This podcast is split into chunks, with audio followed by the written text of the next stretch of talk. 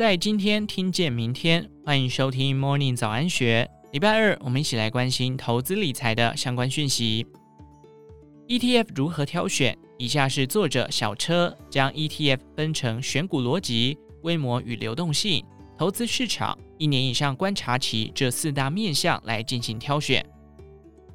挑选标的时，我们需先厘清自己想买的 ETF 是什么类型，是追求市值成长的大盘 ETF，还是稳稳领股利为主的高股息 ETF？亦或是单押某种产业趋势的主题型 ETF。由于 ETF 的类型众多，小车就以大众常接触的这三种 ETF 来解释。第一，市值型 ETF，这类 ETF 基本上是贴着股市大盘走，绩效与大盘类似。虽然无法期待有什么超额报酬，但能确保报酬率不会输给大盘。台股市值型 ETF 如元大台湾五十、富邦台五十。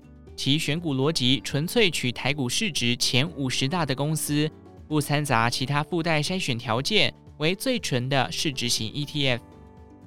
二、高股息 ETF，此类 ETF 以稳定领息为主要诉求，价格徘徊于固定区间，无法持续突破向上。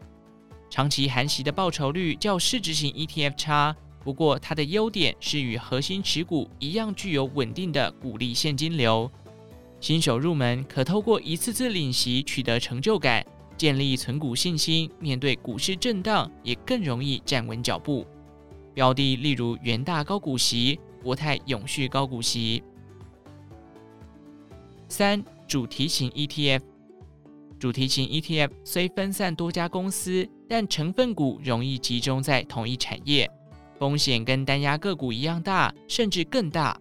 因为此类的 ETF 有时为分散而分散，可能会纳入属于该主题但体质不够好的公司，如此一来，比买熟悉个股还要危险。目前小车持有高股息 ETF 的比例较多，并且慢慢开始增加大盘型 ETF 的比例，选股逻辑倾向于不要太复杂。此外，主题型 ETF 因为其成分股集中于单一产业，一荣俱荣，一损俱损。较依赖投资人眼光，可以尝试，但是比例不宜过大。除了选股逻辑外，小车也很在乎 ETF 的规模与流动性，因为规模太小会有下市疑虑，流动性不佳会使买卖交易不方便，很有可能面临到需挂低于现价一两档的价格才能顺利卖出的窘境。如此一来，连带盘中领股交易也会不太热络。ETF 的流动性涉及的层面较个股复杂，无法根据单一成交量来观察流动性。其内部各个成分股的流动性、属性、国别，乃至于造市商库存，都会影响 ETF 的流动性。因此，我使用最直觉的方式，就是直接观察盘中该档 ETF 的即时交易明细。如果几乎每分钟都有成交笔数，代表流动性不错，小散户的即时买卖不成问题。而且 ETF 的上市规模也与流动性成正相关。根据个人观察，通常规模五十亿以上的 ETF 已经具备了很不错的流动性。另外，ETF 内含一篮子股票，除了理解选股逻辑是否符合自己需求之外，还要清楚该档 ETF 成分股所分布的股票市场。关于投资市场的偏好，小车持股绝大部分为台股。台湾在地的公司方便就近观察与感受，不过这一两年开始尝试将部分比例放在美股上，可以少些对岸军事演习干扰股市的情况。